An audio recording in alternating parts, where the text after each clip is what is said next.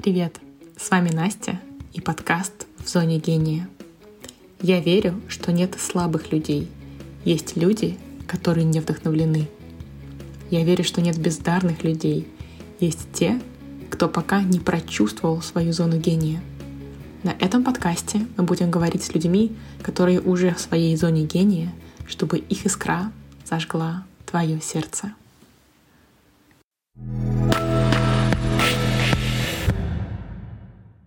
Всем привет! У нас сегодня в гостях Саша Яркина. У Саши опыт в продажах и в маркетинге 20 лет. У нее черный пояс по поиску смыслов и по обличению этих смыслов в слова и в продающие тексты. И Саша умеет писать такие тексты, чтобы не танцевать на болях клиентов, но чтобы они все равно продавали и были очень конвертирующими. Большое спасибо тебе, Саша, что ты сегодня к нам пришла. А, спасибо за приглашение.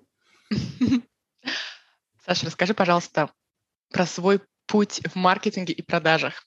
Я знаю, он очень интересный и такой не, скажем так, непростой. Не, не сразу ты пошла учиться на, на маркетинге, потом пошла в компанию сразу работать и делала только это в своей жизни.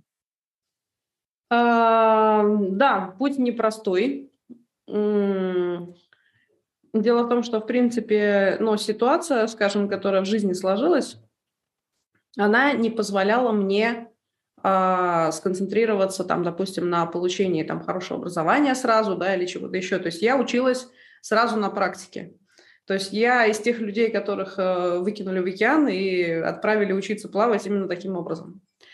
А, значит, с чего, в принципе, все началось? Я попала работать э, в торговлю. Я работала в очень большом магазине обуви. Это был один из э, таких, наверное, топовых магазинов э, в нашем городе. И я могу сказать, что очень мало кому удавалось уйти без покупки, потому что, ну, скажем, э, там была такая система, такой подход к клиенту, что одновременно его могли обслуживать там три продавца, а, и, ну, как бы люди получили, получали столько внимания, что они приходили потом а, покупать там себе вторую пару, детям обувь, там, а, мужу там и так далее, и так далее. Женщины вообще очень страшно любили наш магазин, они просто туда приходили, там, может быть, им не так нужна была обувь, им просто было прикольно себе купить какую-то хорошую вещь в окружении хороших продавцов. Вот, потом было еще очень много компаний всяких, где я тоже изучала продажи на практике. И надо сказать, что у меня это хорошо получалось, потому что я вот часто вспоминаю, э, как я работала в Евросети. Вот, я работала в Евросети как раз э, еще в то время, когда сам лично месье Чичваркин имел э, обыкновение приезжать в салоны в гости. Вот мы даже его видели воочию mm-hmm. в одном из салонов. И э, что было довольно-таки показательно, я работала старшим продавцом в салоне, и ко мне часто при, приводили, там, допустим, отправляли стажеров да, на обучение. И э, я им рассказывала в течение там, одного-двух дней э, про ассортимент. Да, там, вот у нас там есть такие, там, такие, такие, такие устройства, вот они работают таким-таким образом, а они делают это, это, люди покупают их для того и для того. И э, я могу вспомнить буквально двух стажеров, которые ушли после этих пробных дней без покупки. То есть они к концу дня обязательно что-нибудь покупали себе, потому что они говорили, боже мой, какая крутая вещь, как я раньше вообще без этого жил. Вот, и я становилась лучшим продавцом этой сети и не раз, и, ну, и потом, собственно говоря, когда я уже дальше продолжила работать в торговле, в других каких-то э, нишах, я тоже практически всегда добивалась хороших результатов, э, потому что, ну, во-первых, я всегда искренне хотела помочь человеку получить то, что он хочет. Mm-hmm. Э, я никогда никого не обманывала. Я никогда не устраивалась э, работать туда, где меня не устраивало бы качество товара. Вот, потому что, ну, как бы я, я четко понимала, если мне стыдно это продавать, я это, ну, я не смогу просто так если я буду знать, что товар некачественный.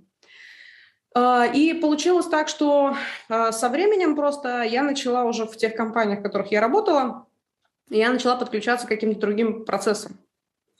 к рекламе, к текстам, там, к каким-то там рассылкам, к подготовке каких-то там полиграфических материалов и так далее, и так далее, да, потому что, ну, так получилось просто, что я э, соображала много в чем. Mm-hmm. Вот. И э, получается так, что я сначала как бы освоила маркетинг на практике, протестировала его там в боевых условиях, а потом уже после этого, да, м- скажем, получила теоретическую базу и поняла, что я, в общем-то, все знаю. А, и а, так получилось, что там несколько лет назад а, я поняла, что мне, во-первых, интересно делать продукты для большого количества людей. Во-вторых, мне интересно работать в маркетинге, работать на себя. Mm-hmm. Вот, и я начала искать как бы варианты сотрудничества, да, и варианты, где я могу приложить свои усилия для того, чтобы работать на себя и, ну, заниматься тем, чем мне, в общем-то, нравится. Вот. И первое, о чем я задумалась, что м, проще всего мне а, работать с текстами. То есть я могу как бы, я могу делать изображения, я могу там создавать дизайн, а, я могу даже, если нужно снимать видео, но как бы если выделить что-то одно, что я могу делать там с закрытыми глазами, там и в любых условиях, и сидя на острове, и там с, условно говоря, с палкой и песком, я могу заниматься текстами. Вот. И первым моим шагом Э, стали, в общем-то, размышления на тему, э, как я могу э, повысить стоимость каждого своего слова. То есть, грубо говоря, если, допустим, писать тексты на заказ, да, то там текст стоит, например, там 700 рублей условно, да, там или 1000 рублей. А, каждое слово при этом какую-то имеет определенную стоимость. И я стала думать, как мне сделать так, чтобы каждый мой текст, допустим, приносил мне там не 1000 рублей, а 10 тысяч рублей, а еще лучше 100 тысяч рублей. Вот. И первое, что я сделала, я начала сотрудничать э, с ребятами, которые занимаются игровыми текстовыми воронками э, в соцсетях. То есть это когда, допустим, человек заходит, да, проходит какой-то марафон, но этот марафон там в игровом формате. Вот, и у них были такие целые, э, целые такие текстовые квесты, там многоходовочки всякие, там с разными вариантами. Я писала тексты для этих игр. А вот, и действительно мне удалось повысить стоимость моей работы десятикратно действительно мой текст стал стоить в 10 раз дороже. Но мне это показалось мало, и я решила, что было бы круто сделать так, чтобы каждое мое слово стало стоить не там, в 10 раз дороже, а в 100 раз дороже. Mm-hmm. Вот. И, э, соответственно, стала искать, где я могу э, максимально повысить стоимость своего слова, это раз, и, во-вторых, применить все остальные навыки, которые у меня есть. Ну, то есть это, это уже к, к этому времени была и работа с изображениями. У меня черный пояс не только по текстам, но еще и по фотошопу, mm-hmm. потому что я много лет занималась фотографией. А, это и умение быстро придумывать разные слоганы, названия. А, это и опыт в продажах, и опыт, в общем-то, ну, коммуникации вообще, в принципе, любой, письменный, устный. А, вот. И я поняла, что, в принципе, надо идти, наверное, в сторону продюсирования, да, в сторону запусков каких-то проектов. И я отучилась на продюсера, прошла параллельно много-много-много разных других курсов, и в итоге остановилась на том, что теперь я консультирую как маркетолог и запускаю а, различные курсы, и тем самым, во-первых, исполнила свое желание создавать хороший продукт для тысяч людей, угу. А во-вторых, э, повысила стоимость своего слова, ну, даже уже не знаю во сколько. Во много раз. Вот. Очень много раз, да. Да, вот так. А помогает мне в этом, то есть, ну, ко мне приходят люди сейчас консультироваться самых разных ниш, и я понимаю, как им помочь, потому что я за эти 20 лет поработала там и в ювелирной промышленности, и в строительной, и в мебельной, и, наверное, даже ландшафтный центр был. То есть э, я просто работала с, с таким большим количеством направлений, э, что я понимаю э, клиентов и понимаю, как строить предложения э, продающие, да, практически в любой отрасли. Я, честно говоря, даже самогонные аппараты продавала. Вот. Эм, и вдохновенно, вдохновленно рассказывала о том, как правильно с ними обращаться, хотя лично у меня аллергия на алкоголь, и я ее вообще не употребляю. Но самогонные аппараты я продавала феерично. Расскажи, почему, получается, так часто ты меняла место работы? И всегда ли это были именно продажи, где ты работала? Ну, во-первых, э, мне всегда хотелось чего-то большего. Это первая причина. А, вторая причина. Я не из тех, кто будет терпеть какой-то внешний дискомфорт. То есть, допустим, если я пришла в компанию на определенные какие-то условия, там а, был там один руководитель, да, там была одна зарплата, там и какая-то там возможность карьерного роста, потом, допустим, происходит что-то, меняется руководство, меняются условия. Если меня не устраивают новые условия, я разворачиваюсь и ухожу. Угу. Вот, потому что, ну, как бы я убеждена, что жизнь слишком коротка для того, чтобы терпеть дерьмовые отношения, дерьмовую работу, вот, а, и дерьмовую еду. Вот.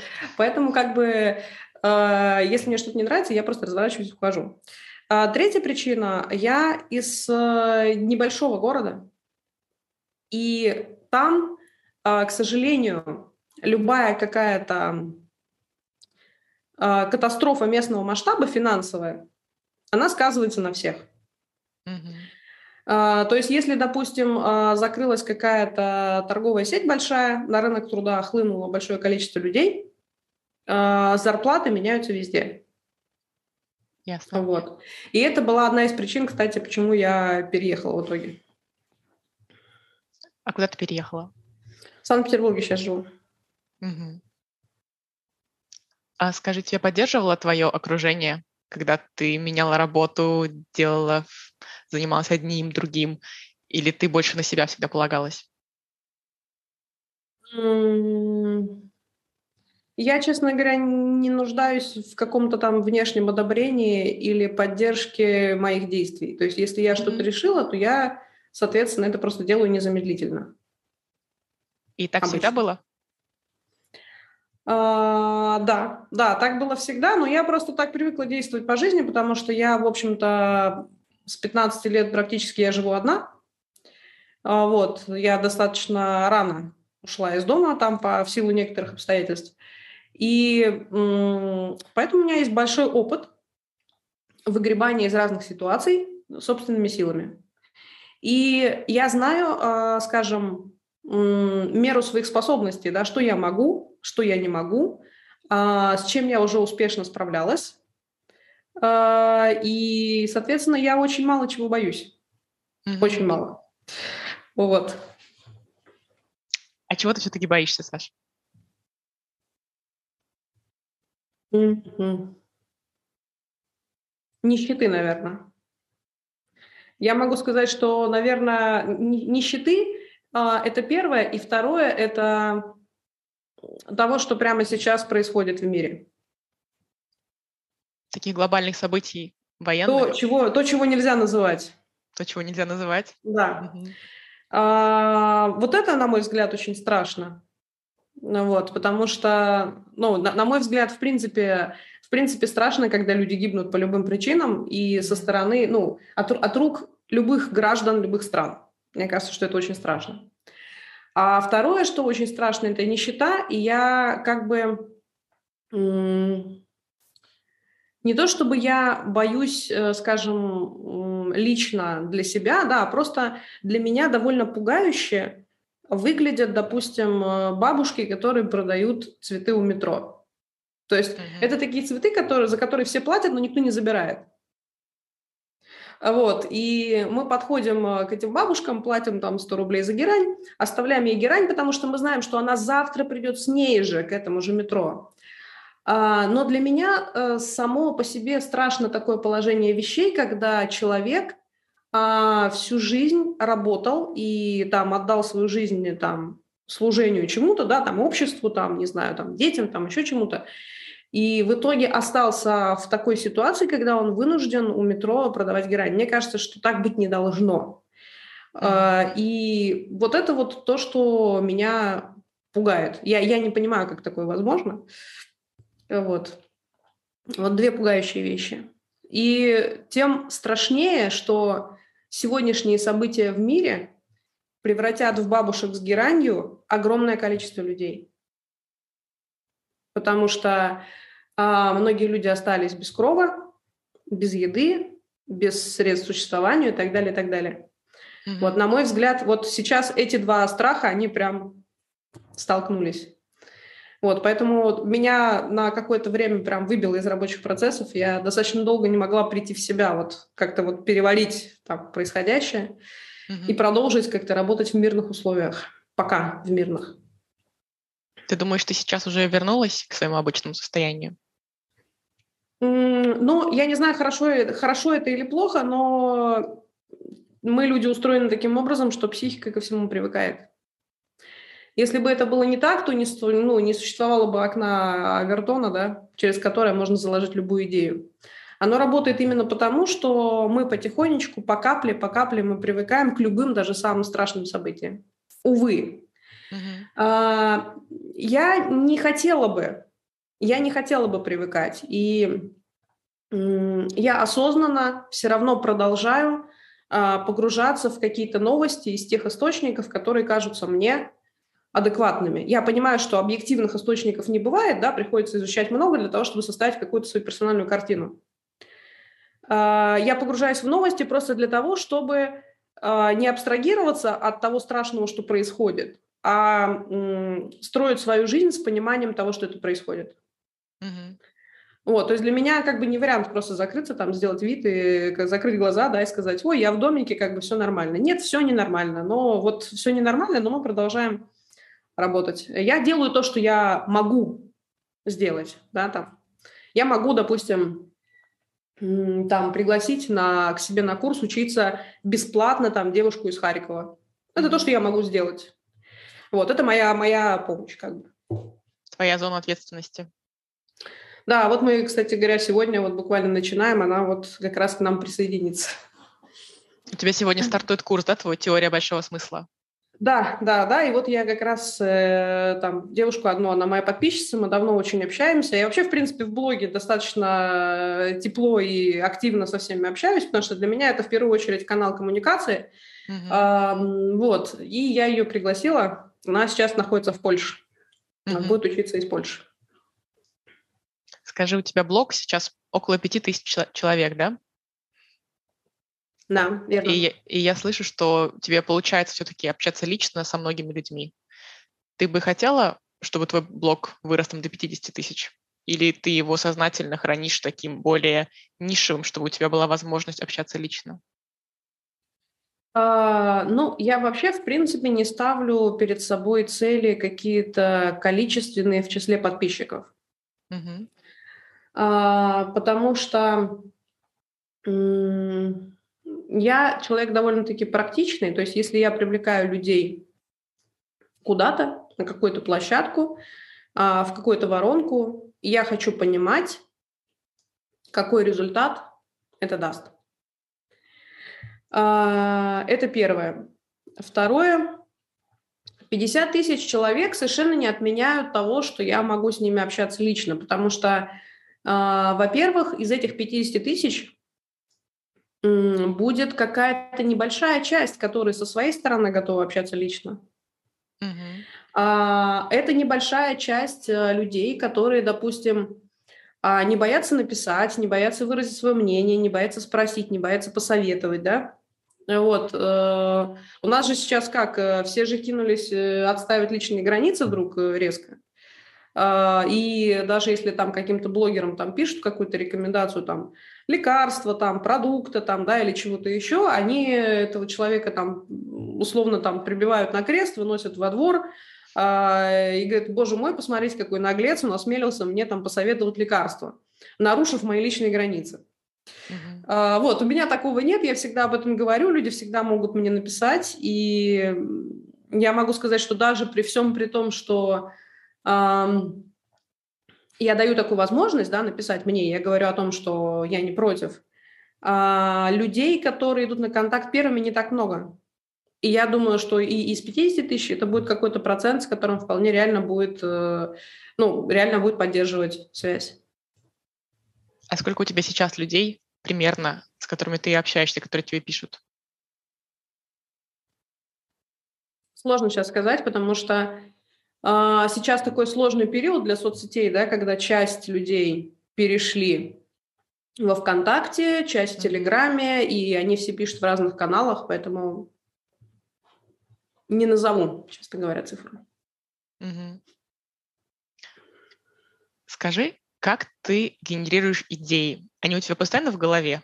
Или у тебя есть какой-то там переключатель? Сейчас я в таком а, настроении, когда они вот идут.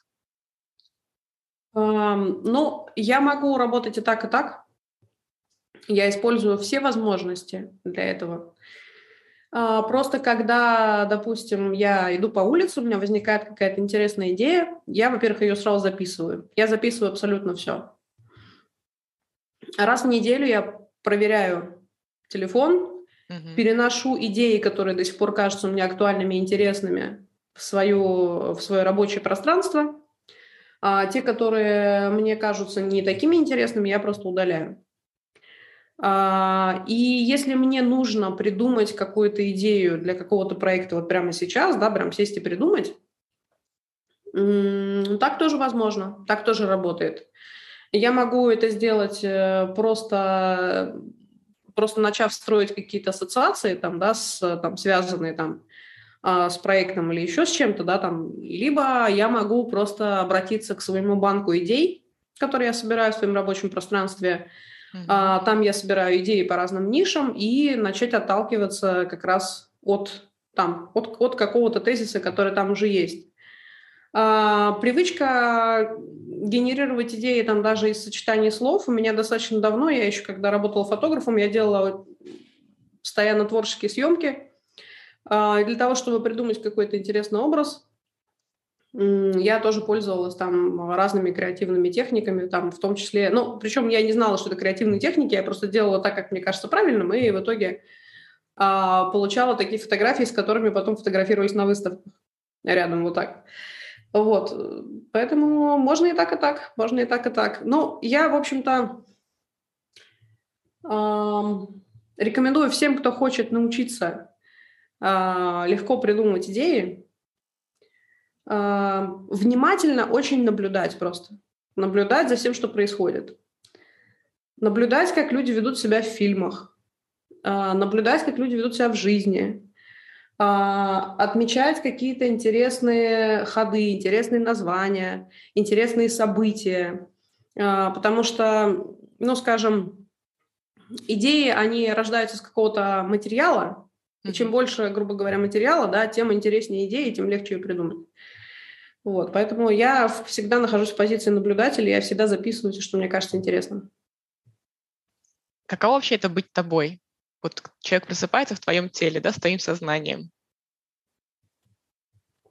Ну, не знаю, наверное, прикольно. Опыт. Это прикольно?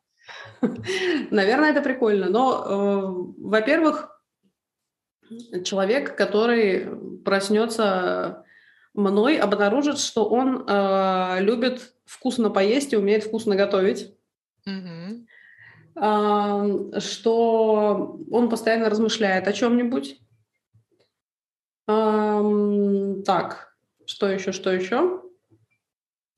Еще он, конечно, откроет, э, откроет карточки Trello и офигеет количество задач. Вот, потому что, ну, скажем, у меня э, партнер по проектам живет в находке. Это плюс 8 часов к моему времени. И поэтому она ставит задачи ночью, в 3 часа ночи, там, в 4, да, и я когда просыпаюсь утром, у меня уже вот такой список. Вот, поэтому человек, который проснется мной, обнаружит, что я много работаю. Mm-hmm. Очень много. Иногда по там 12-14 часов в сутки. Каждый день? А, ну, примерно 6 дней в неделю. Примерно 6 дней в неделю. Я иногда беру один полный выходной, а, либо по полдня там и там, каких-то двух днях. И как при таком, при такой большой загрузке ты не выгораешь? Или у тебя были периоды выгорания, когда тебе не хотелось вообще ничего? А, есть один надежный способ выгореть, это делать то, что тебе неинтересно. Uh, у меня был такой период, uh, и uh, я просто когда погрузилась в продюсирование, и выяснилось, что я умею делать 95% процессов, которые там существуют да, в продюсировании, возник большой соблазн делать все самой. Потому что лучше, чем я, никто не сделает, потому что за всеми надо все перепроверять. А, и какое-то время я работала в таком режиме. То есть э, я действительно делала запуски курсов, а, где в них абсолютно все сделано моими руками, вплоть до фотографий спикеров. А, и потом просто со временем я поняла, что я устаю от каких-то чисто рутинных процессов, которые вроде как необходимы, но мне не очень интересны. Там, например, я умею настраивать рекламу, но не то, чтобы это там мое любимое занятие. Я могу ее настроить, но как бы не то, что получаю это удовольствие. Вот, и я поняла, что э, я должна перестроить свою работу, э, я должна заниматься только теми процессами, которые мне интересны, и я должна привлечь в команду тех людей, которые будут делать вместо меня то, что мне неинтересно. И надо сказать, что у меня получилось. Вот я начала работать с партнером, который э, занимается всем тем, что я не люблю. Это аналитика, это всякие таблички, всякие цифры, э, всякая там техническая настройка, всякой технической фигни. Я вообще в это не погружаюсь. Абсолютно. У меня есть помощница, которая занимается там всякими техническими тоже моментами, коммуникации с клиентами, там, коммуникации с учениками, а, и ну, помогает, э, там, например, монтировать видео да, или что-то еще в этом роде. Я тоже в это не погружаюсь, мне это не нравится. Я занимаюсь тем, что я, там, допустим, продумываю воронки, а, изобретаю продукты, э, там, контролирую вопросы там по текстам и тезисам для рекламы, да, чтобы все заходило и все работало. А, делаю только то, что мне нравится. И вот в таком режиме, когда я делаю только те задачи, которые мне интересны, я могу спокойно отработать 12 часов в день. Без выгораний и хотеть потом опять делать это на следующий день. Да. Ну, я единственная, кто был в этом коворкинге в субботу и воскресенье. Просто один человек на этаже. Это, это здорово. Саша, расскажи тогда, в чем твоя гениальность? Потому что я слышу, знаешь, что ты говоришь, нужно идти до своей искрой, делать то, что, в чем ты реально горишь, где ты гений, да, а все даже то, где ты эксперт, потому что, как я слышу, например, делать фотографии ты эксперт, даже аналитику сделать ты все равно можешь сама, правильно? Там у тебя тоже есть экспертные знания, но как бы это ты все равно делегируешь, потому что это не то, где ты горишь. Расскажи больше, где у тебя экспертность, а где твоя именно гениальность. А, честно говоря, для меня как бы достаточно сложно четко как-то определить понятие гениальности. Что такое гениальность? А, ты знаешь, как я это понимаю, это когда твои природные склонности, то, что у тебя прям классно и легко получается самой, встречается с тем, что, что тебе интересно, и ты, знаешь, вкладываешь туда и время, и тут у тебя твой талант, и поэтому оно все идет очень быстро. Потому что, как ты сейчас говорила, я прям чувствую, что у тебя, например, генерация идей, это чувствуется как твоя какая-то гениальность, потому что тебе это делается легко, по крайней мере, как это видится со стороны. А, и ты от этого не устаешь, ты там в потоке, да? Да, я могу придумать человеку продукт за пять минут. Либо легко сформулировать а, то, о чем он думал год, например, да, там хотел там что-то сделать, что-то запустить, а, но не мог сформулировать ценность. И я могу просто спросить, слушай, если я правильно поняла, то твой продукт, он вот про это, делает вот это, помогает людям вот в этом, правильно?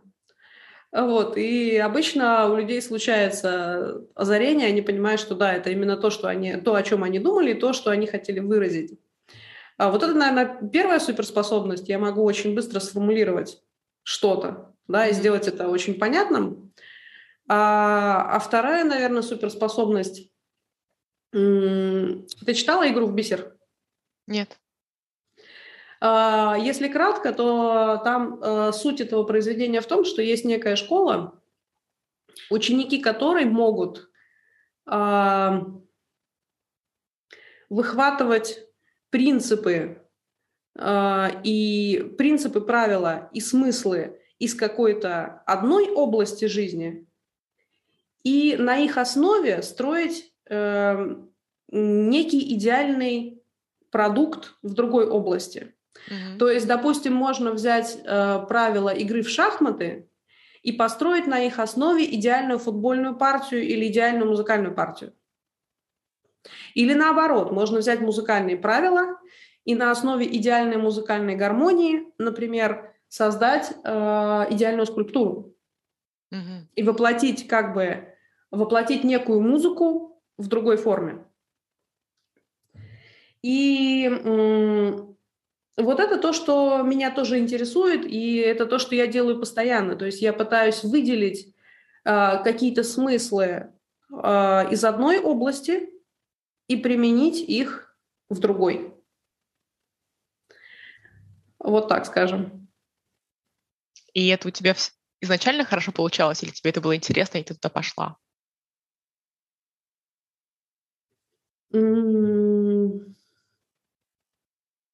Ну, мне кажется, что ну, мне достаточно трудно оценить со стороны, как бы, как это происходило. Но, как мне помнится, а, в детстве я тоже была склонна сопоставлять и сравнивать разные вещи. То есть я пыталась, допустим, строить э, какие-то в голове метафоры, там, э, разыскивая схожести чего-либо разного. То есть вот это похоже на вот это, да, там, или вот mm-hmm. это работает как вот это. А, и вот раз, развивать вот такие закономерности, размышлять об этом мне было, в принципе, всегда интересно. Находить какие-то общие там а, места в книжках там, да, или там еще, или в фильмах там, или что-то что еще вот такое. О чем для тебя вообще поиски смыслов? И как у тебя получается за пять минут выделить то, с чем человек год ходил? Mm. Я просто собираю нужную информацию э, и выражаю ее в какой-то емкой формулировке. А, надо сказать, что я с вот этой, как бы, с проблемой выделения смыслов я провела очень много времени. Вот. Буквально, я бы сказала, жила с ней в обнимку какое-то время. Потому что когда был вот э, прям в разгаре вот этот тренд там на поиск смыслов, э, появились различные смысловики, там э, сценаристы по работе со смыслами, там вот это все. Э, и я столкнулась с тем, что ко мне приходят клиенты на, э, на консультации, и э, они не понимают, что это значит. То есть они понимают, что а вот они поработали с неким смысловиком, что этот смысловик там взял с, ним, с них там условные там 40 тысяч рублей, а, они заполнили какие-то таблички, а, но за что они заплатили и что они в итоге получили, они так и не поняли. Вот. И мне стало интересно, я э, захотела найти вообще, в принципе, определение смысла, ну, какое-то изначальное, да, там, от чего, от чего, в принципе, я могла бы отталкиваться. Uh-huh. А, и так как мне не очень нравится отталкиваться от, э, скажем, информации с массовых курсов, потому что это некорректная, естественно, информация, это пережеванная, пережеванная, пережеванная, там, перечитанная из книжки снова пережеванная. А, я обратилась к первоисточникам. Для меня а, первоисточниками являются непосредственно исследователи вообще смысла, да, и я начала изучать различные труды по логике, по философии, по аргументации. А, я подняла а, какие-то интересные работы по работе, о, работы по работе, господи, интересные научные работы по как раз по смыслам, да, по, по тому, как ученые работали с текстами, в том числе и не современными, а древними, да, и как они выделяли там какие, какие-то основы. А, и я нашла несколько определений смыслов, которые мне показались интересными. А, и стала разрабатывать их глубже, да, чтобы понять, а можно из этого что-то выделить дальше или нет. И единственное определение, которое, скажем так, после а, более длительных исследований прижилось, это высказывание э, Бахтина, это ученый, да, наш, который сказал, что а, смыслы – это ответы на вопросы. И он дальше расшифровывает свою мысль, он объясняет, что, видите ли, каждое слово, а, если оно вне контекста, имеет значение, но не смысл. Угу. То есть, допустим, слово «кирпич» само по себе имеет некоторое значение. Да? То есть мы, мы понимаем, что вот этим словом люди обозначают некий предмет, который выглядит вот таким образом. А, но как бы смысл этого кирпича мы не понимаем. То есть он является чем? Он является частью дома. А, он является тупым предметом, который прилетел на голову Михаила Ивановичу там, и там уложил его в могилу, там, да, или еще что-то. То есть мы вне контекста не понимаем, в чем смысл этого кирпича. Потому что у нас, ну, грубо говоря, кирпич ну, не является ответом ни на один вопрос. То есть он не является участником каких-то событий. А, и как раз смысл появляется, когда мы начинаем этот кирпич видеть в каком-то контексте. Когда он вот стал частью кладки, на кого-то упал, там, не знаю, да, или был применен каким-то иным образом. Э, и тогда все стало на свои места, потому что, по сути, э, если человек может эм, собрать э, все вопросы о своем продукте или услуге и дать на них четкие, исчерпывающие ответы, то он может прекрасно обойтись без смысловика. Потому что он только что, найдя ответы на вопросы, нашел те самые смыслы, которые ему нужны. То есть ты спрашиваешь человека контекст. Он тебе описывает контекст, и ты выделяешь этого смысл. Да, он мне просто описывает, что он делает и зачем. То есть какие-то вопросы, это сложные вопросы, их много? Это очень сильно зависит от сложности продукта. Есть ли какие-то базовые, которые ты спрашиваешь всегда? А, я могу, я могу сказать один, один базовый вопрос, который я точно задаю всем, и на котором э, ломается 90% людей, которые хотят что-то продавать. Э, я говорю, назови мне, пожалуйста, 10 причин, почему я должна купить твой продукт. Mm-hmm. Редко кто доходит до трех. Вот и все. Этого достаточно. Если у меня есть 10 причин для покупки, э, значит, нам есть о чем разговаривать. Угу. И вы дальше говорите с этим человеком, и он находит дальше причины, почему э, нужно купить? Или бывает так, что человек вообще меняет продукт? Да, такое бывает очень часто. А, потому что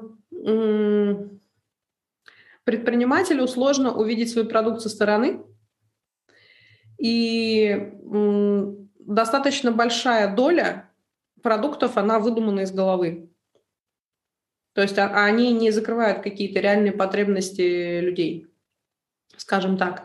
Поэтому бывает такое, что да, человек не может ответить, зачем и кому нужен его продукт, и в итоге просто меняет продукт. Да, такое бывает. Какие 10 причин, чтобы купить твой курс «Теория большого смысла»? А, во-первых, я даю а, собственную технологию работы с, со смыслом и ценностью. То есть человек может пошагово по моему алгоритму выделить ценность любого абсолютно продукта. Mm-hmm. А, во-вторых, мы проходим все виды продающих текстов, которые могут понадобиться для продажи чего угодно в интернете. Вот, то есть это достаточно исчерпывающая информация, и человек может самостоятельно после этого э, писать любые тексты. Э, там для воронки продаж от и до. От входа в воронку до, соответственно, уже проведения вебинара. Э, значит, в-третьих, э, я веду этот курс лично, то есть это формат мастер-группы. Э, мне не очень, ну, не очень интересно, э, скажем, не то, что не очень интересно, я считаю, что не очень эффективно давать э, эти знания в массовом формате, потому что э, ну, усвоить их полноценно можно только в формате именно постоянной обратной связи и разборов. А, далее, мы очень много на курсе разбираем текстов, то есть мы буквально разбираем их на слова, рассматриваем, э, какая между ними взаимосвязь, какой смысл на самом деле они передают эти слова, да, а, и это дает, ну, как бы, в принципе, глубокое понимание работы с текстом. А, потому что я часто сталкиваюсь с ситуацией, когда, допустим, человек написал там 12 абзацев текста, а в нем ноль смысла. Просто ноль. Угу. Какие-то вот общие слова. Вот мы там хорошие, красивые, покупай у нас, потому что мы вот такие классные. А, вот разборы как раз-таки они позволяют увидеть свой текст со стороны и понять, что действительно там написано в этом тексте. А, я лично веду чат, куда я скидываю всякие интересные мысли, интересные дополнительные материалы. А вот, это еще одна веская причина. То есть до меня можно легко достучаться, я сама лично в чате, мне можно в любой момент написать, а получить комментарий по там, своему тексту, да, или просто что спросить что-то интересное, я тоже отвечу. А, я уже не, я, я запуталась, какая-то по счету причина. Это не важно, примерно 6 или 7. А, так, что еще, что еще? А, я даю не только пошаговую, э, пошаговую технологию выделения ценности, но и, в принципе, такой, назовем его, модульный формат работы с текстами, да, Почему я пришла к такому формату, да, разработала его для своих учеников, потому что я обратила внимание на то, что копирайтеры, допустим, они собирают кучу информации, какие-то таблицы, распаковки, какие-то майнд-карты, кучу всякой ерунды, и все это хранится на Google диске. Они это открывают один раз, и, и все, как бы на этом. И так как у них э, нет какой-то единой системы работы, стройной, да, а, они э, в процессе, пока пишут полностью там цепочку для запуска там, да, или для продаж, они теряют суть. А, они теряют понимание, какие целевые действия нужны человека. Они теряют понимание ценности самого продукта. И я упростила этот процесс. А, вместо вот этих всех майндкарт распаковок я использую всего три документа, а, которые очень в плотной связке между собой. И когда я, допустим, говорю ученику, смотри, вот тебе нужно написать вот такой блок лендинга, ты знаешь, где тебе взять информацию для него? Он мне говорит, это вторая колонка желтого цвета. Вы правильно. А, вот, и человек поэтому видит, что, ага, мне, чтобы написать лендинг, мне нужно вот этот блок взять отсюда, вот этот блок отсюда, вот этот блок отсюда. Uh-huh. Вот. Если он берет другой продающий текст, у него точно такая же история. У него есть набор цветовых маркеров, по которым он понимает, что, ага, мне нужно вот эту информацию взять там, а вот эту там. А, это еще одна веская причина. А, еще одна причина, я практикующий человек, я пишу тексты более 15 лет, и мои тексты продали уже на приличное количество миллионов. Вот. Поэтому я совершенно точно умею писать. А, вот. Ну Вполне что, возможно, ребята? что 10 причин уже есть. Я думаю, да. Это только что был мастер-класс от Саши.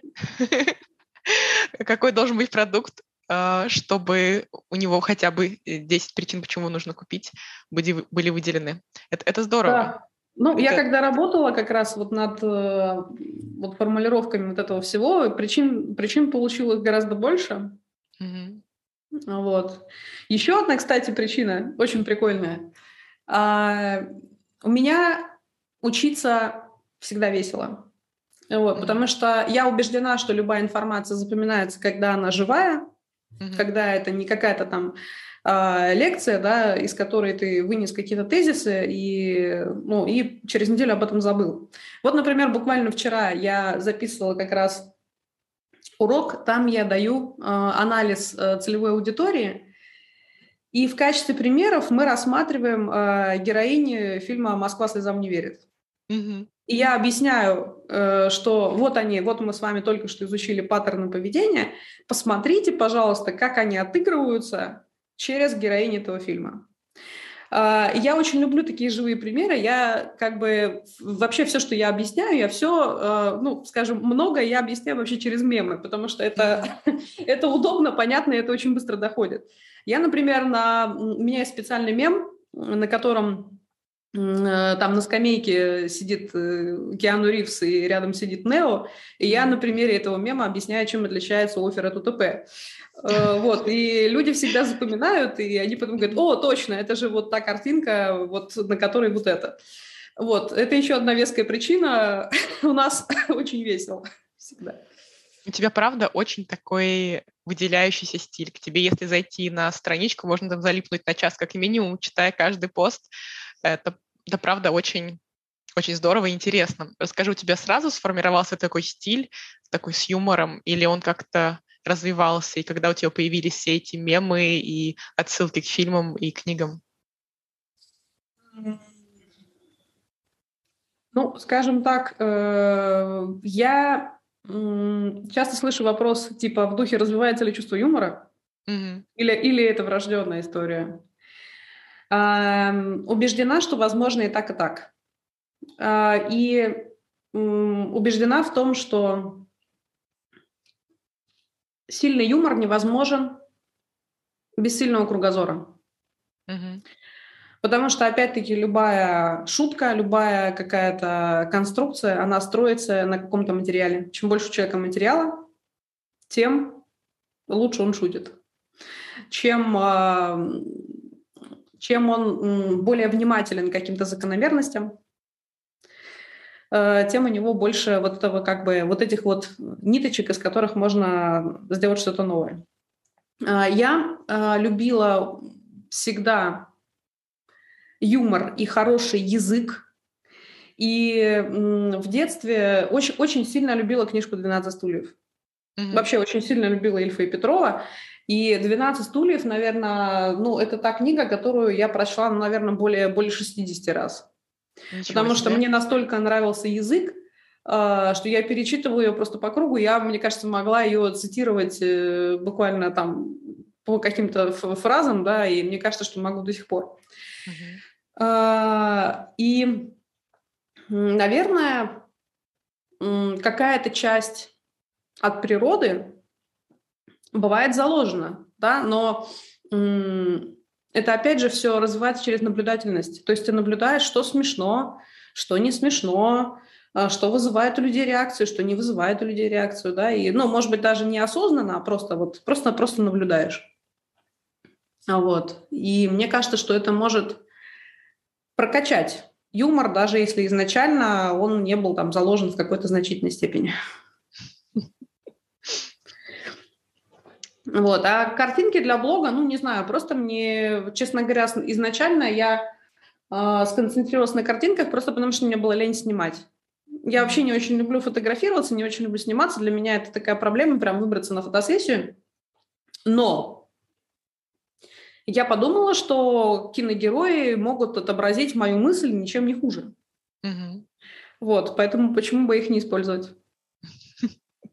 Это правда очень сильно запоминается. Эм, скажи, Саш, ты, ты хороший друг? Мне кажется, что да. У тебя много друзей? Нет. У хорошего друга не бывает много друзей. Но что для того, чтобы хорошо дружить, э, надо выделять на это ресурс.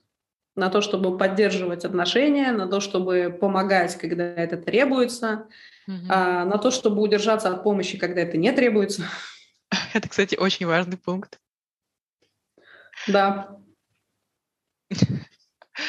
Расскажи, например, когда, как удержаться от помощи и какой-то пример, когда не требуется другу помощь. Когда обычно люди пытаются причинить добро. ну, честно говоря, мне никто обычно не пытается причинить добро. Не знаю почему, но вот как-то так сложилось, что, возможно, люди во мне там чувствуют какую-то там силу там или еще что-то, но э, ко мне никогда не лезут с советами. Никогда. И сейчас в том числе, допустим, если мои друзья хотят мне помочь, они спрашивают, нужна ли тебе какая-то помощь в этом вопросе. И ну, для меня, допустим, совершенно нормально, когда, к примеру, мы переписываемся с подругой, она пишет, вот у меня э, произошла там не очень, при... ну, не очень приятная ситуация, э, мне не нужен совет, но я хотела бы с тобой поделиться. Могу ли я ну, то есть она уточняет, есть ли у меня сейчас ресурс на то, чтобы выслушать mm-hmm. ее непри... неприятную ситуацию, да, и, соответственно, просто поддержать без оценки. И если я как бы там в состоянии, я говорю, да, конечно, ты можешь мне рассказать об этом. Я говорю, но если тебе вдруг понадобится там какая-то дальнейшая помощь, скажи мне, я тебе помогу. А, вот. Поэтому как-то, честно говоря, в моем, в моем кругу вот э, такие люди, которые просто спрашивают, нужна ли помощь, и я у них спрашиваю, нужна ли тебе помощь или нет. Если нужна, я тебе помогу. Если нет, то нет. Точно так же я спрашиваю про совет. Тебе нужно мое мнение по этому поводу? Вот, если мне там э, друг говорит, нет, мне не нужно твое мнение по этому поводу, я просто оставляю его при себе, и все как. Угу. Все просто. Мне кажется, все говорит о том, что нужно быть во взрослой позиции, да, и спрашивать перед тем, как, как делать. Да, да, безусловно. Но это, конечно, не означает, что так всегда было. Конечно, нет. Все мы должны пережить какой-то, мне кажется, период спасательства, когда хочется помочь всем и каждому. Угу. Мне кажется, что избежать этого, наверное, никому не удается. То есть мы все равно а, должны пройти определенный путь, прежде чем мы станем какой-то, ну не то чтобы лучшей версией себя, а какой-то, ну скажем, приемлемой, приемлемой версией себя, да, нужно все равно пройти какой-то определенный путь. И я понимаю, что люди, которые находятся ну, на каком-то другом уровне, я просто не могу требовать от них, чтобы они соответствовали. Ну, то есть, как бы, я не требую э, ни от кого этого. То есть человек имеет право там находиться на своем уровне, рассуждать э, так, как ему удобно. И я признаю просто за ним это право. Он такой, какой он есть. Угу. И он не может сейчас думать и действовать по-другому. И это окей. Это не означает, что мы там, что кто-то лучше и умнее его, просто он сейчас находится вот там, он думает вот так, э, таков его, таков его выбор, такие, таковы его обстоятельства. Вот и все, как бы. Я просто спокойно, я, как, как говорил э, Карлсон, я так про него и говорю, известный, известный, известный шведский коуч Карлсон и тренер личностного роста, э, который все время растягивал картину мира малыша до все новых и новых подвигов. А, там есть такой эпизод, когда Карлсон прилетает к малышу и спрашивает, «А есть ли у тебя сегодня тефтели? Он говорит, нет, тефтели нет, есть колбаса. Вот. И Карлсон вздыхает, говорит, ну что ж, неси колбасу, есть люди, от которых нельзя требовать слишком много. Я спокойно отношусь к людям, у которых есть и в теле, и люди, у которых есть только колбаса, тоже окей. Расскажи, что для тебя важно в дружбе?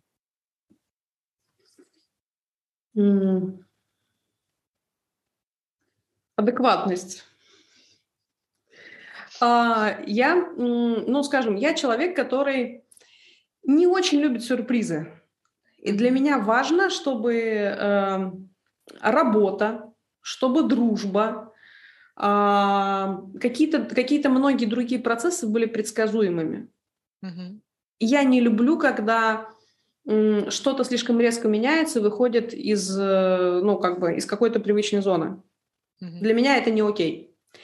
Я хочу понимать, чего мне ожидать от человека. Вот, то есть, как бы, наверное, вот адекватность, стабильность, э, честность, порядочность. А, и для меня очень важно доброта обязательно. То есть для меня важны люди, которые добры к животным, которые добры там, к пожилым людям, которые добры, в принципе, к людям вообще.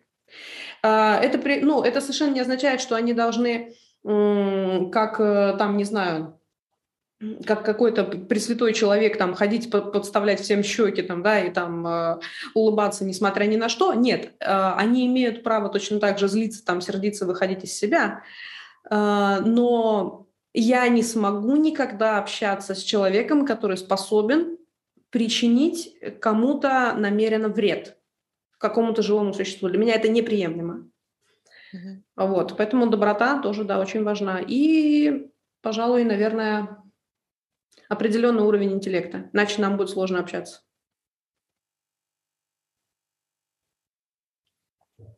А ты добра к себе? Ты хороший друг себе?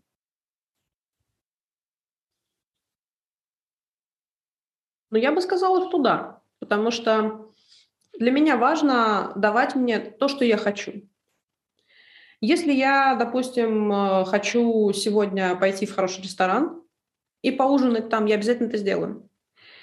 А если у меня дома, не знаю, там есть какая-то условная жареная курица, а мне там до смерти хочется селедки, я пойду обязательно куплю ее и съем. Если мне хочется там что-то купить себе, там, не знаю, я решила, что мне там нужна новая куртка, например, я пойду и там сделаю это. Если я решила, что мне нужно отдохнуть, ну, то есть я много работаю, да, но если я решила, что мне нужно отдохнуть, я сделаю это. Я стараюсь давать себе э, то, что мне нужно и то, что, то, что я хочу. Вот, потому что как-то у меня, честно говоря, с детства было такое понимание, что самая большая ценность для меня в этой жизни – это я. Если я буду сама себя ценить, то я смогу больше дать окружающим. Вот мне так кажется. Вот, если я буду больше вкладывать там а, в свое развитие, в свой комфорт, а, в свое образование, то я смогу в итоге больше дать окружающим. Угу. Вот. Скажи, Саша, если ты продукт, какие у тебя смыслы?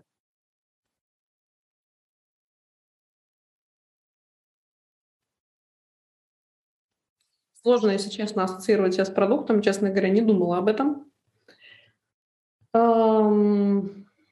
Надо тогда прикидывать, как бы для кого я продукт, на ну, какие запросы можно реализовать с помощью меня как продукта.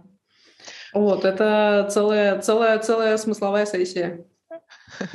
Я вижу тут некую профессиональную деформацию. Мы давай поговорим об этом тоже. Хорошо. Что для тебя важно?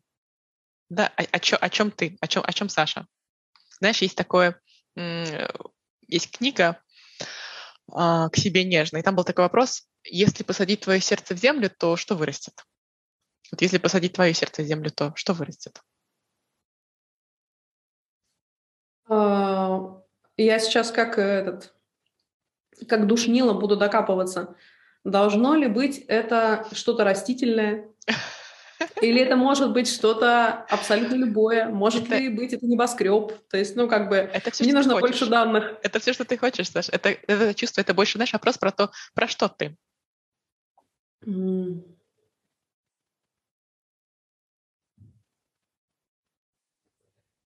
То есть это типа в духе, чем, э, чем я хотела бы стать, когда вырасту? Можно и так ответить. Это, знаешь, вопрос то, как его поймет и для кого, о чем он будет. Э, тогда это было бы некое помещение, э, где всякий человек мог бы получить э, необходимую помощь и поддержку э, в тот момент, когда он более всего в этом нуждается. То есть, чтобы у каждого человека в мире была такая возможность загадать, да, сказать, вот мне сейчас очень тяжело, и я хочу получить помощь. Mm-hmm. И он переносился бы в это место, получал бы то, что ему необходимо, и продолжал бы жить дальше. Я просто понимаю, что иногда а, людей от каких-то очень сложных шагов в жизни а, отделяет э, два-три слова поддержки. Ну, то есть вот просто их кому-то не хватило, допустим, да, когда это было важно, э, и человек принял неправильное решение. Там не знаю, ушел из жизни, да, там, или там, может быть, там, сделал что-то плохое, да, или еще что-то, совершил какое-то преступление.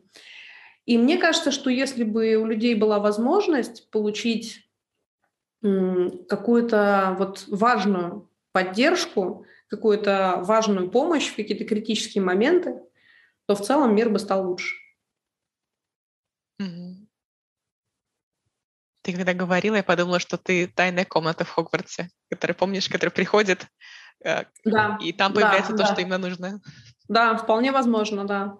Ну, то есть я, я думаю, что не зря на самом деле такой образ, э, он э, появился в, в книге, да, Роулинг.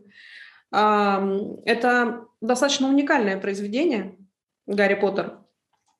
И я хочу однажды все-таки, однажды все-таки я надеюсь, что мои попытки выучить английский язык э, увенчаются успехом, mm-hmm. и я смогу прочитать э, в оригинале, потому что у нее ведь очень много образов, э, символов э, заложено в эти, казалось бы, детские книги, mm-hmm. и вот это как раз «Выручай комната», mm-hmm. да, «Выручай комната», она же создана не зря, потому что очень многие люди хотели бы иметь такую комнату.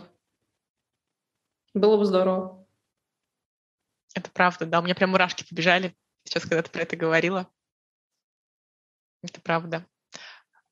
Эм, до этого, когда мы говорили, я подумала про профессиональную деформацию, да, что ты сразу, когда кто-то говорит, начинаешь думать, окей, о чем это? Как это? Что это? Дополнительно задавать вопросы. У тебя в жизни бывает, что тебе это, например, мешает? Или ты идешь по улице и думаешь, как они могли назвать так магазин? Как можно было так написать статью в журнал? Что это вообще такое? Эм, да, я отмечаю это все. Мне это никак не мешает. Э, я просто, как сказать, я просто нахожу очень много подтверждений того, что э, людям просто критически, критически необходима помощь человека, который научит их нормально писать. У меня есть такая еще одна как бы сверхспособность. Я практически мгновенно в течение там буквально секунд э, могу найти ошибки в тексте, mm-hmm. даже если его до этого прочитали пять человек. И это происходит как-то само, то есть я могу просто проходить по улице, на столбе висит объявление, я бросаю на него взгляд, и ну, мы будем идти в пятером, никто этого не заметит. А я замечу, что там есть ошибка. А, мне это никак не мешает, я просто, ну как, я просто отмечаю, что, ну вот, э, дерьмово написано, э, там, да, или вот, блин, какое странное название. Ну, как бы, просто это является частью моих наблюдений, и я потом могу использовать это в текстах. А, как раз-таки вот я упоминала о том, что а, это очень важно уметь какие-то интересные находки, какие-то интересные образы отмечать э, там в фильмах, допустим, да, и потом переносить в тексты. Э, недавно мы в рассылке использовали как раз момент, э, есть тоже в Гарри Поттере, в, одной из последних частей, э, есть такой момент, когда Гермиона э, уходит с Гарри и Роном на поиски крестражей. И для того, чтобы ее родители не печалились в том случае, если с ней что-то произойдет, она стирает память о себе.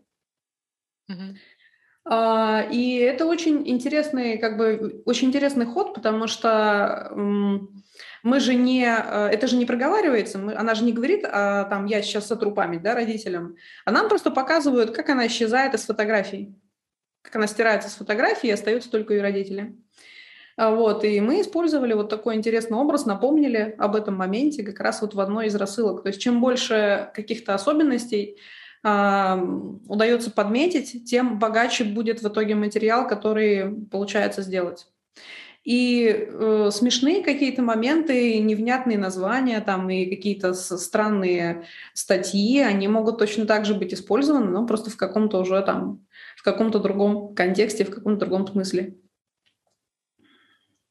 продающий текст, он должен быть короткий или длинный? Он вообще что-нибудь должен? Единственное, что он должен, э, выполнять свою функцию. Вот. Это, это, все, это все, что он должен. Он может быть длинный, он может быть короткий, он может быть любым. А, это зависит, во-первых, от, э, от плейсмента, от места, где он размещен, где он используется. Это зависит от контекста, в котором человек будет потреблять этот текст. Это зависит от формата. Но в целом можно эффективно продать и одним абзацем, и десятью, и двадцатью, если того требует ситуация. Расскажи, я знаю, у тебя есть какой-то кейс, когда один твой пост в партнерской программе помог продать там на 5 миллионов рублей. Ты можешь нам рассказать про, про это?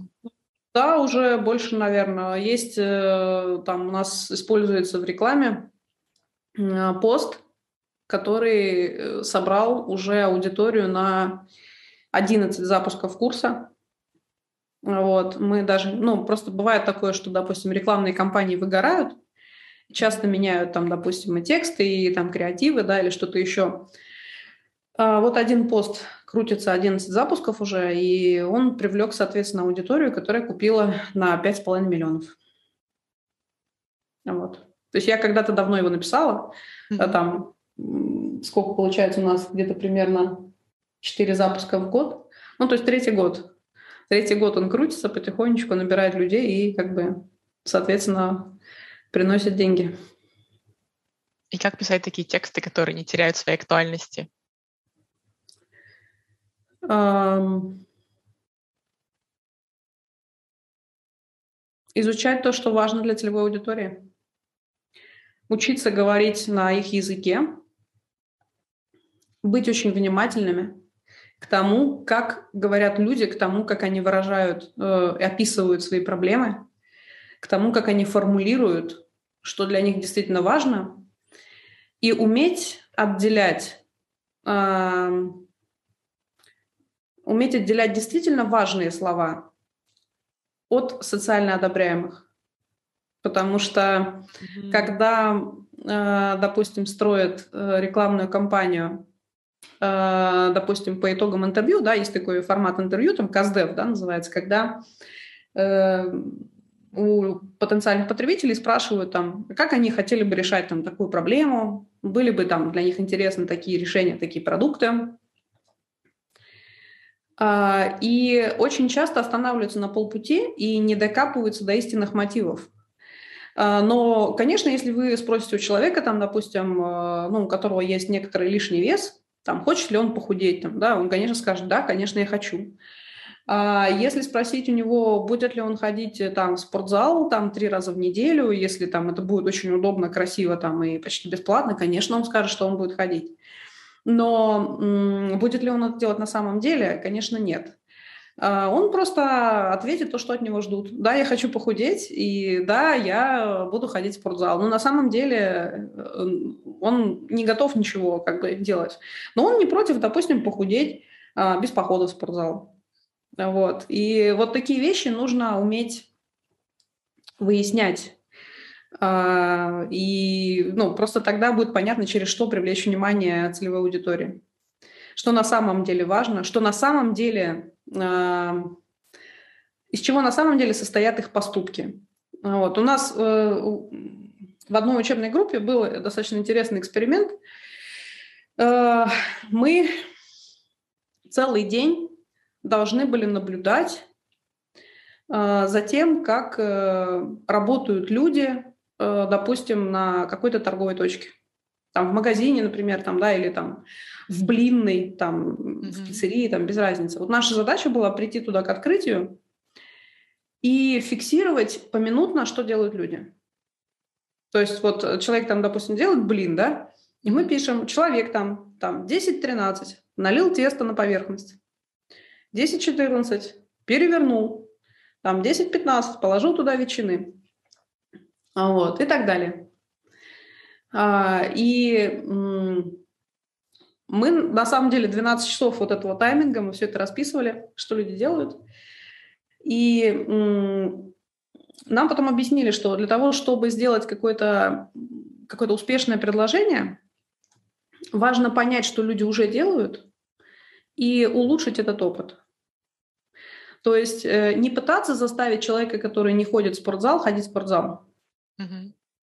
а просто найти то, что он уже сейчас делает для похудения, если делает, и чуть-чуть это улучшить. Чуть-чуть. Этого будет достаточно. Mm-hmm. Вот, это очень интересно, интересный был эксперимент, и, в общем-то, я часто о нем вспоминаю. Вот. Тут очень важно понимать, что люди уже делают, что они уже пытаются делать, и чуть-чуть улучшить. Как понять, как разделить, что это социально одобряемый ответ или честный ответ? То есть как, как ты понимаешь, что нужно копать еще дальше? А, выяснить, что человек делает прямо сейчас. А, люди эм, на самом деле, говоря о будущем, они могут строить любые радужные прогнозы и воображать себе различных единорогов. Но что если мы действительно там пронаблюдаем неделю там, да, какого-то человека, да, или спросим, а что, вот каков ваш распорядок вообще, в принципе, вот что вы делаете прямо сейчас? Что вы делаете в понедельник, что вы делаете во вторник, что вы делаете в среду? Скажите, пожалуйста, а когда вы последний раз были в спортзале? Есть ли у вас действующий абонемент? Если есть абонемент, то какой? Ну, вот. А посещаете ли вы бассейн? То есть можно будет просто попытаться выяснить, а что человек на самом деле уже делает и делает ли он это. Вот, э, и все, как бы. Не, не спрашивать о том, что он себе нафантазировал. Конечно, он скажет, о, я очень хочу похудеть, выучить английский язык, э, совершить кругосветное путешествие. Но есть э, такие люди, у которых хобби хотеть.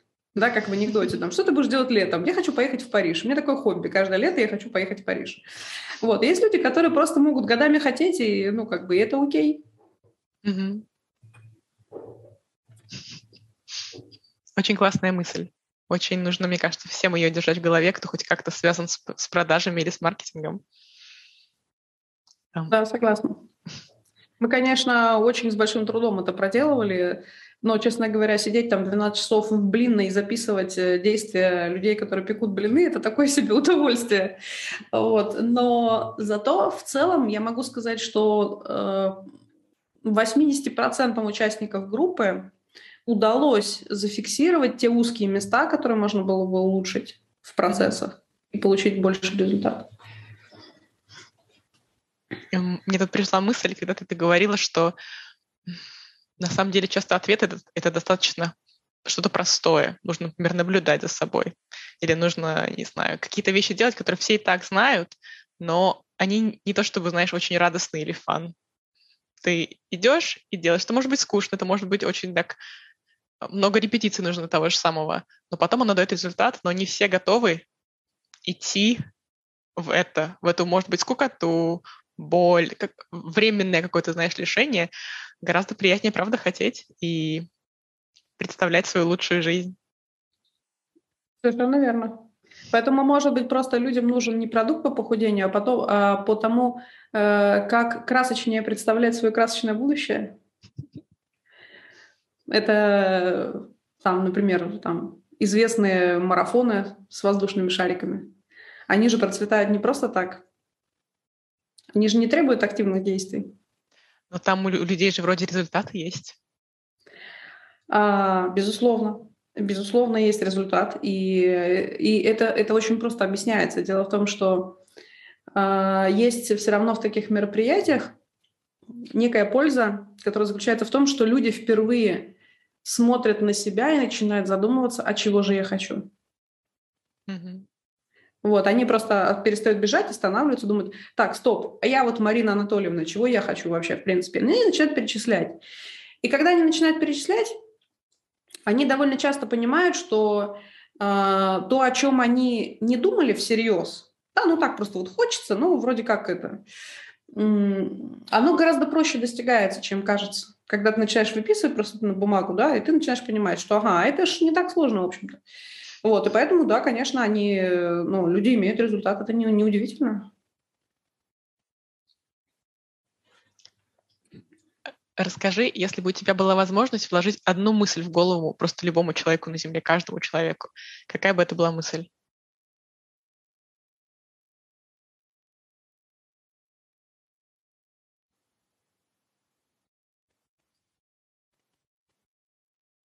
Я с какой целью бы это делала? чтобы улучшить жизни людей, чтобы сподвинуть их чему-то, дать им возможность, возможно, рефлексировать о чем-то.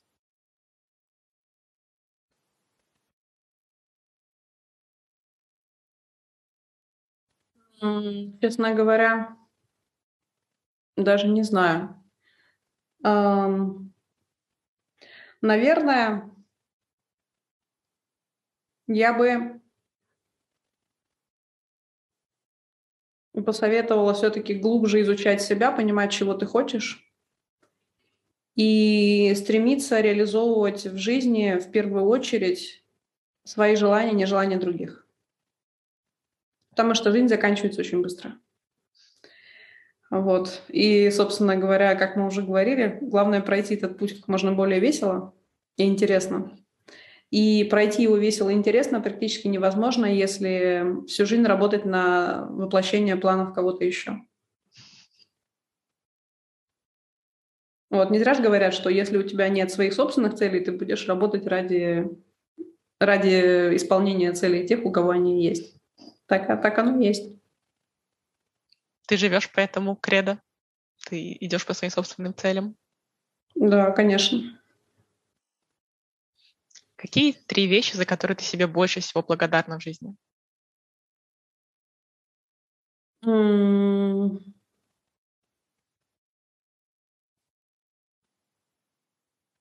Это именно какие-то три события или это три каких-то решения или что это? Что угодно. Возможно, какое-то решение, которое ты приняла, и оно потом поменяло многое в твоей жизни.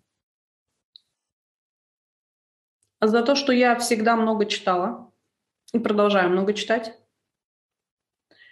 Потому что, на мой взгляд, миром продолжит управлять читающий, не смотрящий телевизор.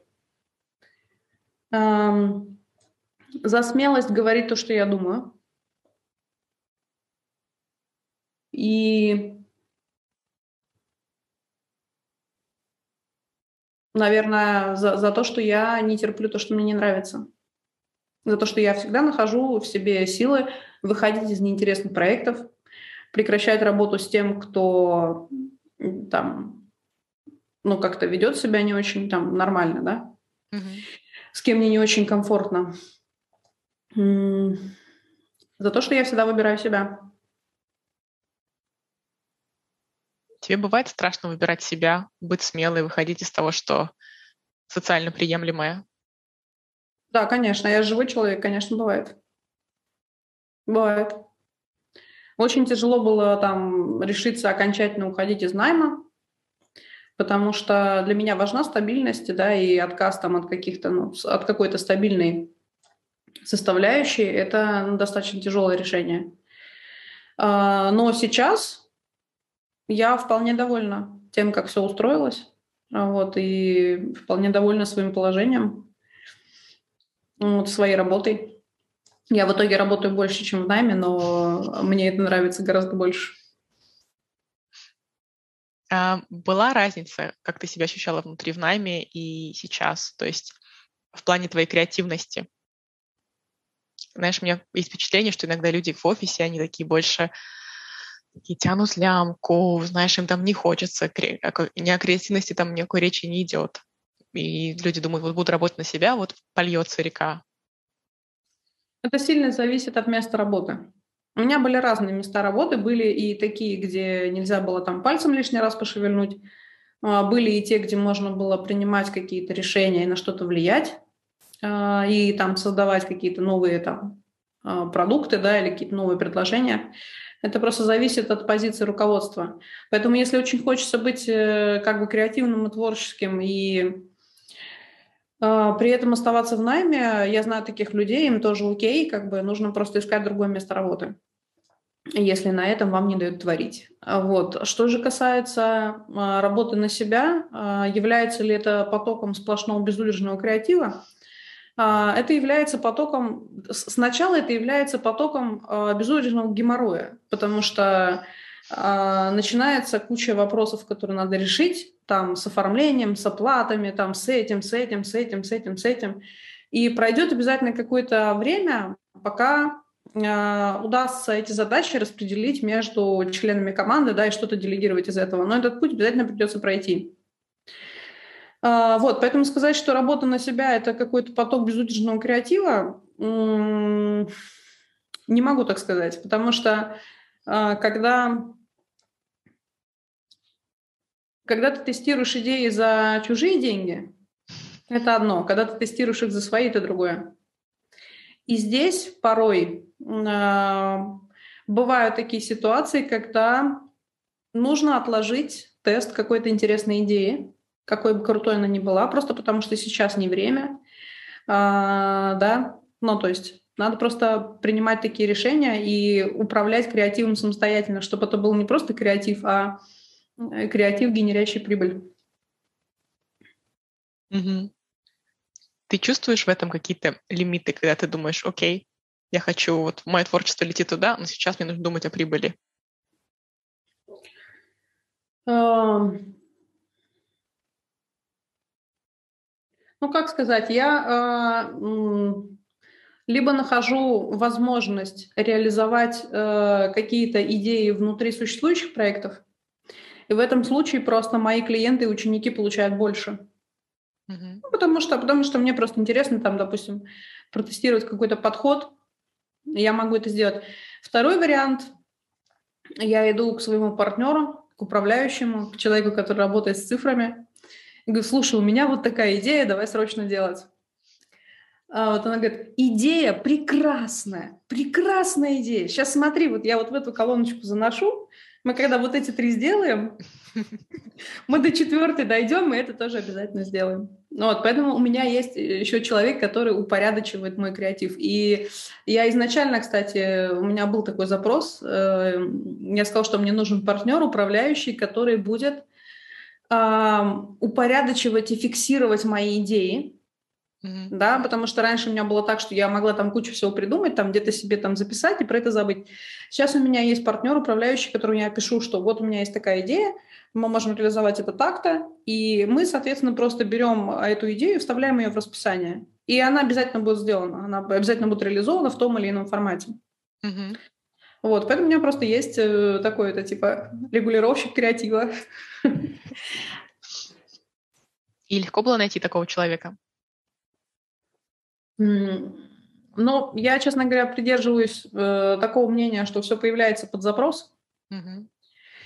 Э, вот, э, это э, моя клиентка в прошлом. Она обращалась ко мне за консультациями, она подписчица моего блога. Это, кстати говоря, говорит о том, что на самом деле, являясь подписчиком моего блога, можно случайно попасть на работу. со мной работать. Такое тоже вполне возможно. А, вот, и приходила ко мне на консультации по своим проектам, она продюсер тоже. Вот, и потом а, я просто, когда я услышала, как человек работает, каким образом он организовывает работу, да, какой функционал в принципе а, на ней лежит, да, потому что он говорит, вот я делаю в проекте то-то, то-то, то-то, мне нужна там помощь в этом, в этом, в этом. Вот, и я поняла, что вот это идеальный организатор, которого мне так не хватает то есть я вот хочу там заниматься творческими вопросами, а она может заниматься организационной технической частью. А вот, и мы просто созвонились, и я сказала, что вот мне нужен э, как бы партнер для запуска моего курса и, возможно, там совместной работы над какими-то клиентскими проектами, и мы вот вместе работаем. Здорово. Вот, так что не могу сказать, что было сложно, как-то как само собой произошло. Было нужно, и само получилось. Да, совершенно верно. Ты много раз упоминала книги. Расскажи, какие твои любимые.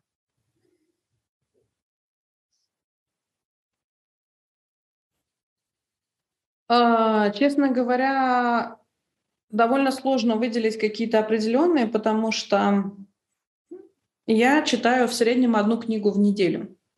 Угу. Вот, это 52 книги в год. Да, получается? Да. Да, да. А, и скажем так, сказать, что какие-то книги прям можно пронести там через годы, и чтобы они по-прежнему были актуальны, они все актуальны в разное время, в разные ситуации. И я, бывает, возвращаюсь, каким-то книгам перечитываю, каким-то не возвращаюсь. А, вот, э, честно говоря, что-то определенного не назову, наверное. Потому что, скажем, если человек ко мне придет, скажет, слушай, мне нужно прочитать хорошую книгу вот по этой теме. Угу. Я скажу, окей, тебе нужно прочитать вот это. Угу. А, вот, поэтому сложно, сложно сказать что-то, что-то, ну, что-то такое широкое, что было бы универсально и что более-менее всем подошло бы. Наверное, таких нет книг. А какая хорошая книга по маркетингу, например? Или по поиску смыслов?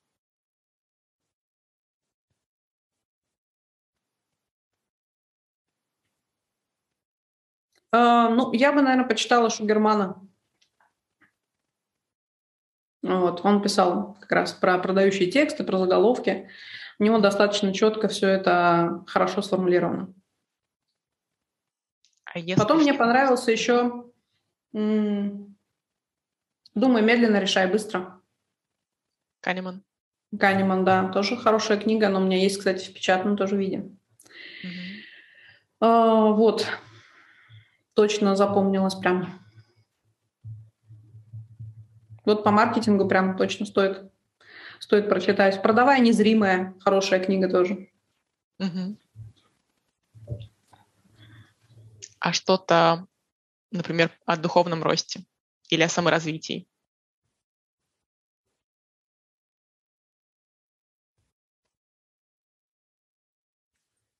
Um,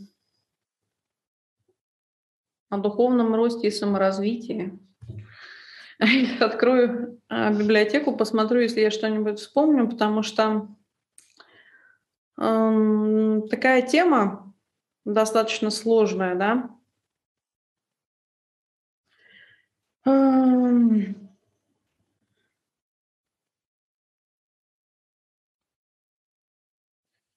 мне понравились книги Роберта Сапольски.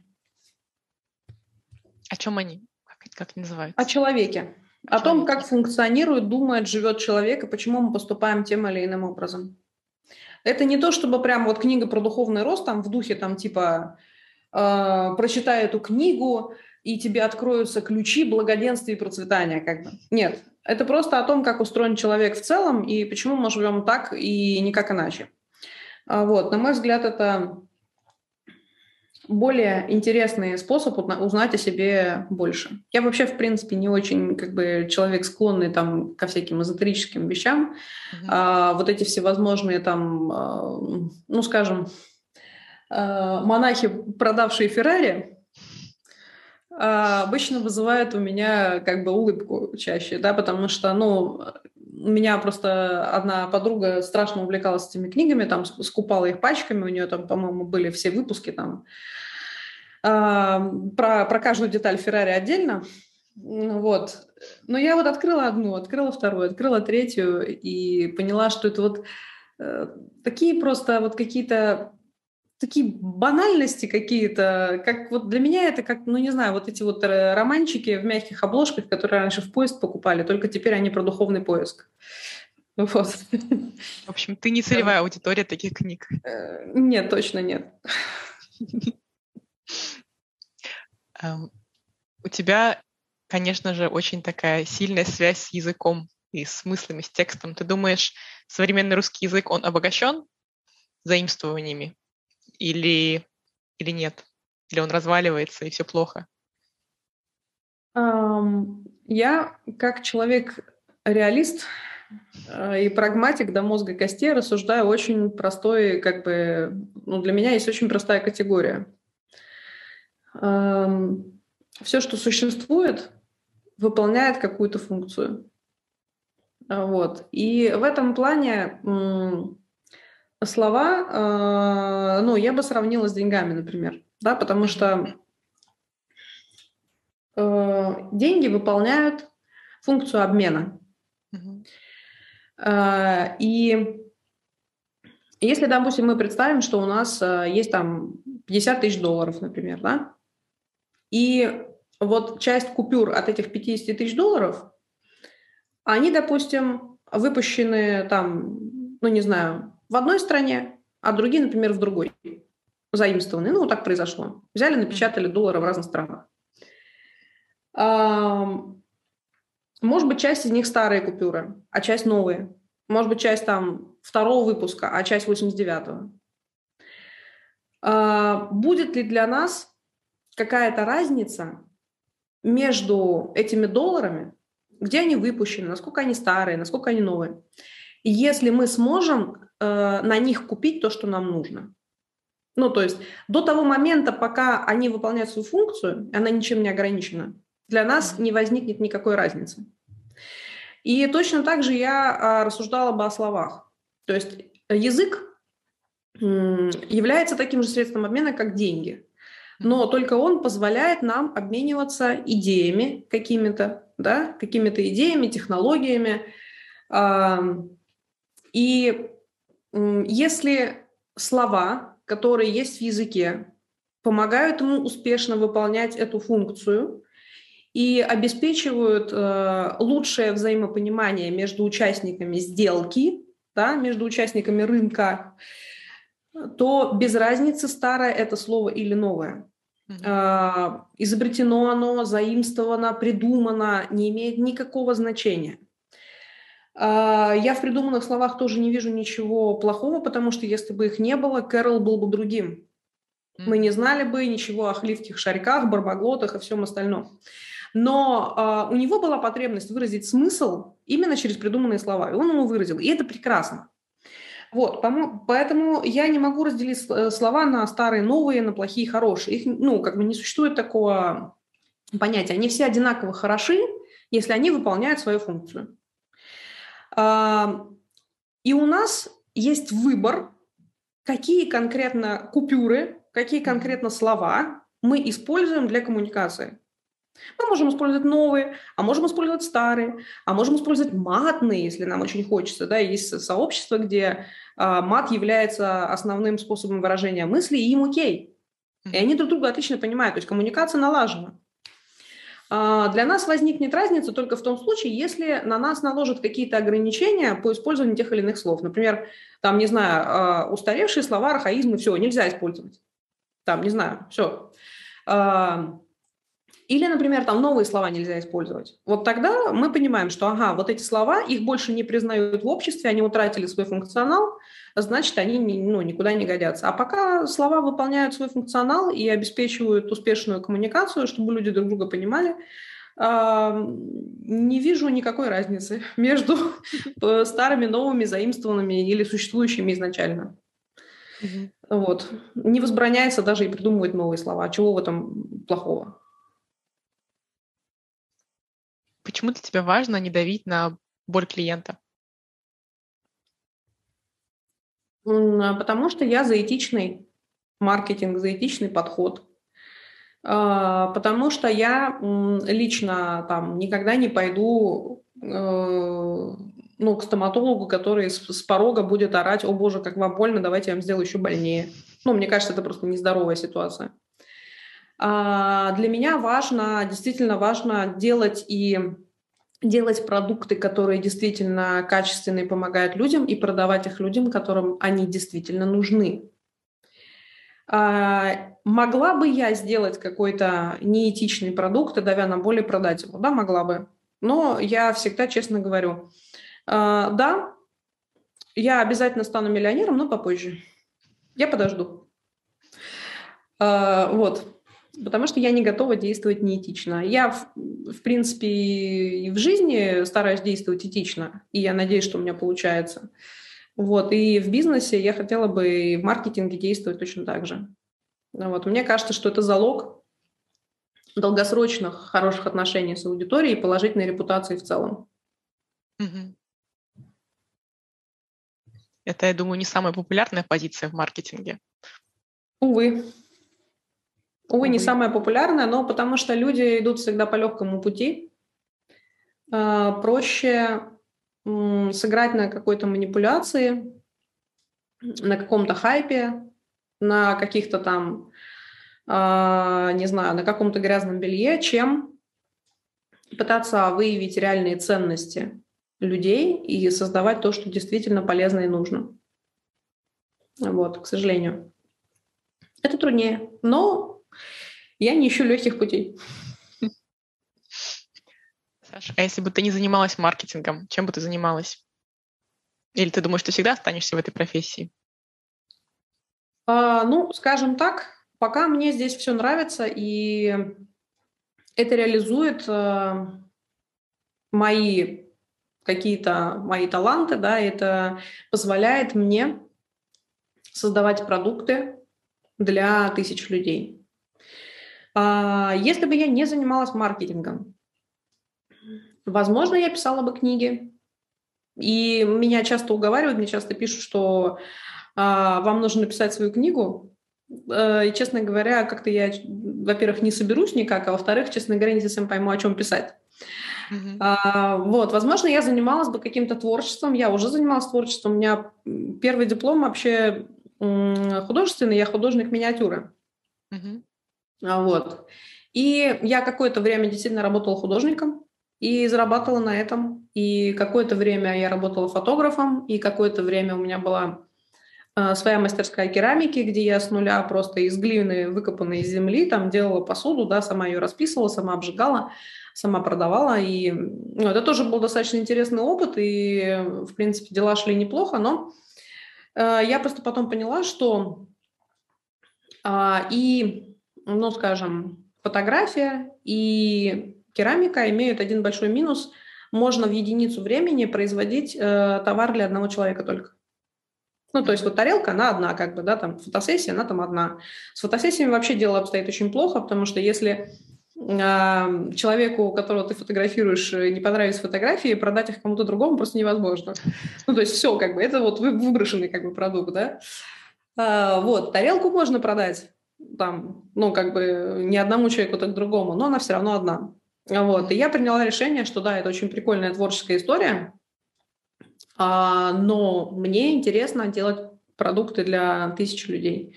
И сейчас э, мне кажется, что я ну, просто нашла какую-то для себя там идеальную точку приложения своих усилий.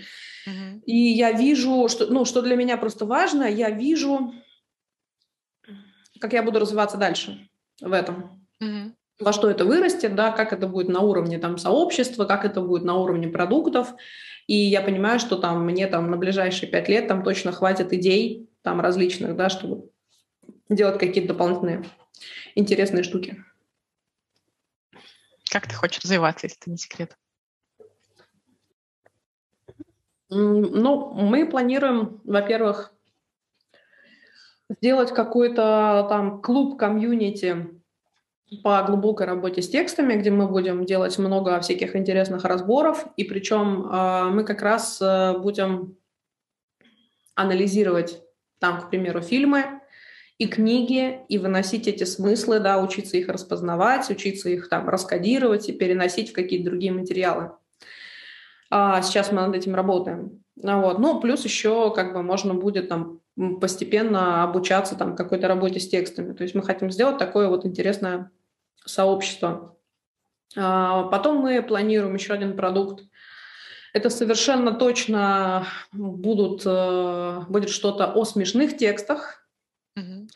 потому что многие эксперты, которые выступают на конференциях, на мастер-майндах, они хотели бы сделать свои выступления более живыми, более интересными, более притягательными, более запоминающимися, да, и есть запрос на такие продукты, да, как, как сделать свою речь более интересной, более живой и как сделать свои выступления более прикольными. А, вот. Но это такое на прям совсем-совсем на ближайшую перспективу. Угу. Вот. Звучит очень здорово. Много планов. Так и есть. Саша, мы с тобой скоро заканчиваем. Скажи, как люди могут э, к, к тебе к тебе речаут, как они могут добраться до тебя, где могут тебе написать, где могут за тобой следить, и есть ли у тебя какие-то последние слова напутствия для, для людей? Ну, я по-прежнему остаюсь в запрещенной грамме. А, для меня это по-прежнему более удобная сеть. И, скорее всего, ну, несмотря на то, что я дублирую какой-то контент в ВК, скорее всего, основной площадкой останется запрещенная грамма. Uh-huh. А, вот, поэтому искать меня можно там, писать мне можно туда. А, вот, там я бываю чаще всего, ну, там я бываю точно несколько раз в день. Uh-huh. Вот, из меня так себе блогер, я иногда вспоминаю, что ого, три часа дня я еще не сделала ни одной сторис. Uh, вот, но как бы все, все интересное, что выходит, выходит там. Uh-huh. Вот, там мне можно спокойно написать, я живой человек, я отвечу.